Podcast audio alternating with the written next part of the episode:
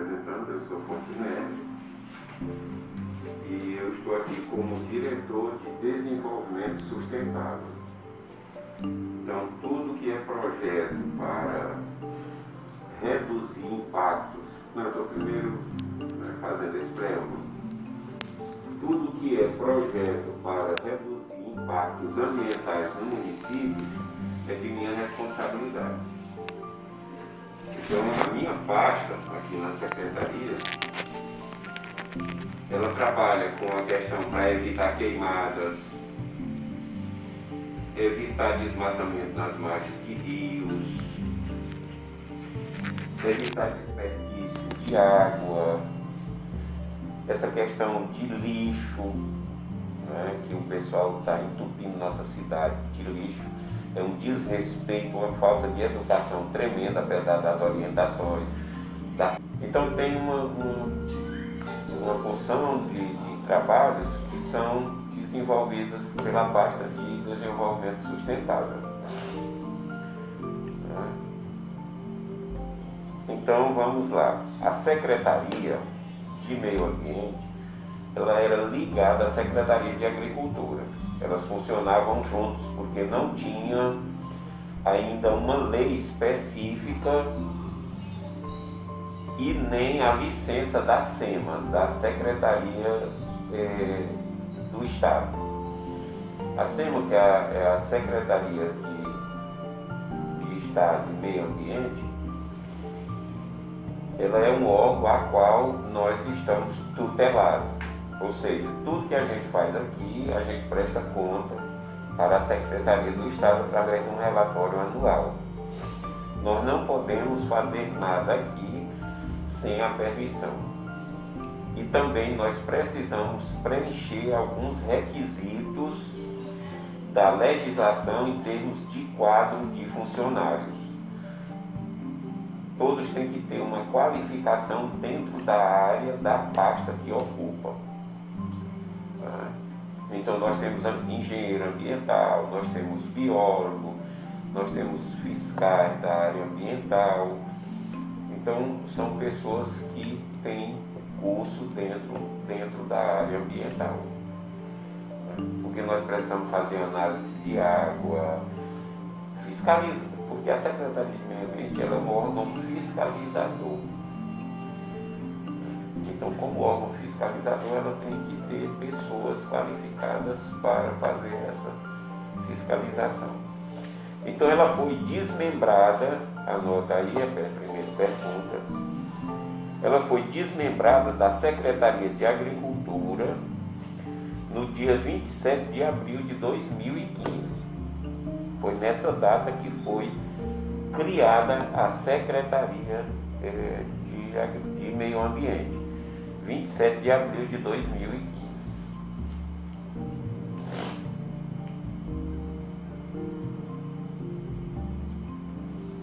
A legislação que, que criou essa secretaria, ela foi efetivada em 2016 no mandato do ex-prefeito José Alberto.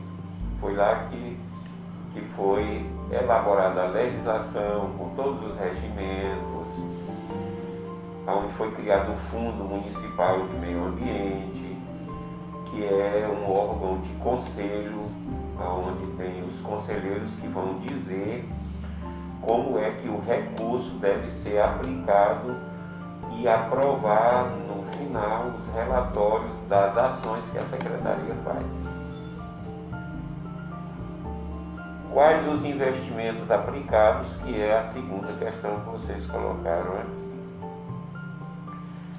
A Secretaria de Meio Ambiente, no, durante esse período, desde quando foi criada até agora, e principalmente nesses dois anos que nós estamos aqui, porque o conhecimento que eu tenho anterior é pouco, né? ela não recebeu nenhum recurso público outros órgãos. O recurso que a Secretaria tem aqui é das taxas e multas aplicadas quando acontece um desmatamento, quando acontece é, da pessoa abrir, vocês sabem que tem muito loteamento em Bacabal. Então, para abrir um loteamento, precisa de licença da secretaria, porque vai acontecer né, um desmatamento, um impacto ambiental é, em relação ao meio ambiente. E isso tem preço para poder utilizar, porque tem impacto na questão do lençol freático, tem impacto na produção de resíduos, no, no desmatamento é, da, da vegetação nativa. Então, tudo isso é calculado conforme a legislação nacional e uma tabela da SEMA, e aí é cobrado um valor. Esse valor ele pode ser em moeda depositado na conta do Fundo Municipal de Meio Ambiente e pode ser também uma medida compensatória. O que é uma medida compensatória? Você desmatou, o que, que tinha lá conforme a fiscalização? Você tinha pé de IP, você tinha pé de vacaba, você tinha é, outras plantas nativas então a empresa vai compensar. O que, que ela vai compensar? Se calcula mais ou menos quantas plantas tinham que for destruídas. E a empresa vai comprar mudas e vai passar para a secretaria e a secretaria vai reflorestar um outro local como medida compensatória para que essas plantas forneçam o oxigênio para o meio ambiente. Lá naquele ambiente as plantas estavam justamente para amenizar o impacto ambiental, então a gente vai reflorestar em outro canto e a gente vai ter essa compensação dessa destruição que foi causada nesse local, compensando em um outro local. Então, isso são né, os, os investimentos que a, a secretaria recebe, seja em, em recurso pelas taxas ou seja em medida é, compensatória. A terceira questão aqui, quais os benefícios para a cidade? Como eu disse, a Secretaria é, de Meio Ambiente, ela é um órgão fiscalizador e ela trabalha em parceria com a Secretaria de Obras, com a Secretaria de Educação, porque a gente precisa é, trabalhar a educação ambiental. Na pasta que eu estou diretor, tem uma professora ambiental, uma educadora ambiental, onde a gente é, tenta nas escolas fazer um trabalho né, de, de, de, palestras, tem material, folder ou, ou, ou cartilha, manual para distribuir. A gente faz campanha nas escolas no período dia da árvore ou no dia da água, também distribuindo material. Então, tem parceria com o, o SAI, questão da, da água. Então, a secretaria, quais os benefícios para a cidade? Os benefícios é porque a secretaria, por ser um órgão fiscalizador, ela vai estar atenta para diminuir ou eliminar é, os impactos ambientais na cidade. Por exemplo, você tem uma casa e você quer cavar um poço no seu quintal. Então vai ser feito toda uma análise para ver se isso não vai impactar no lençol freático que vai fornecer água para demais pessoas da cidade. Então, não é porque você tem um pedaço de chão, você comprou essa área do chão, mas é só a parte superfície, a parte de baixo é de propriedade do município. Então você, para utilizar, tem que fazer, tirar a licença. Né? A outra coisa é você ter uma árvore que faz sombra e você quer cortar. Né? Ela é uma árvore nativa. Né? Você construiu e a árvore está lá, você quer cortar, tem que saber por que, que eu vou cortar, a orientação da forma de cortar para não matar. Então, a secretaria ela é um órgão de fiscalização para orientar. Inclusive, às vezes, uma mangueira de um quintal que está invadindo o quintal do outro, tá? as mangas estão caindo no telhado, está prejudicando, às vezes a secretaria vai lá também para orientar, para evitar esse, esse choque. É, e, e trabalha também outras medidas é, de cuidado, por exemplo, com o fornecimento de alimentos. Apesar da gente ter a vigilância sanitária, que é responsável por isso, mas a Secretaria de Meio Ambiente, ela também trabalha em parceria com a vigilância sanitária para fiscalizar é, essas questões. Então são, são em síntese esses benefícios como a secretaria lida com as obras na qual é preciso desmatar um local. Eu falava há pouco a respeito das medidas compensatórias. Então, quando é preciso desmatar, primeiro, o setor de fiscalização é, verifica se é possível desmatar ou não, porque tem local que a pessoa quer construir, mas não é possível. E aí a secretaria ela diz, olha, aqui não é possível fazer, por isso, por isso explica para o proprietário por que, que não é possível. Por exemplo, você tem dinheiro e quer construir um posto de combustível no meio das casas. Então a secretaria vai lá, através dos fiscais e dos especialistas, dizer, olha aqui não tem como, né? você tem o dinheiro, você tem o poder econômico para construir, mas aqui não pode, por conta dos riscos, disso, disso, disso, disso. Então explica para o, o empresário que não é possível fazer é, aquele tipo de obra ali. Quando é uma parte de desmatamento, por exemplo, fazendeiro. Fazendeiro, por conta do pasto, muitos querem devastar o babaçual. Às vezes através de máquina derrubando ou às vezes colocando veneno é, na capoteira para matar.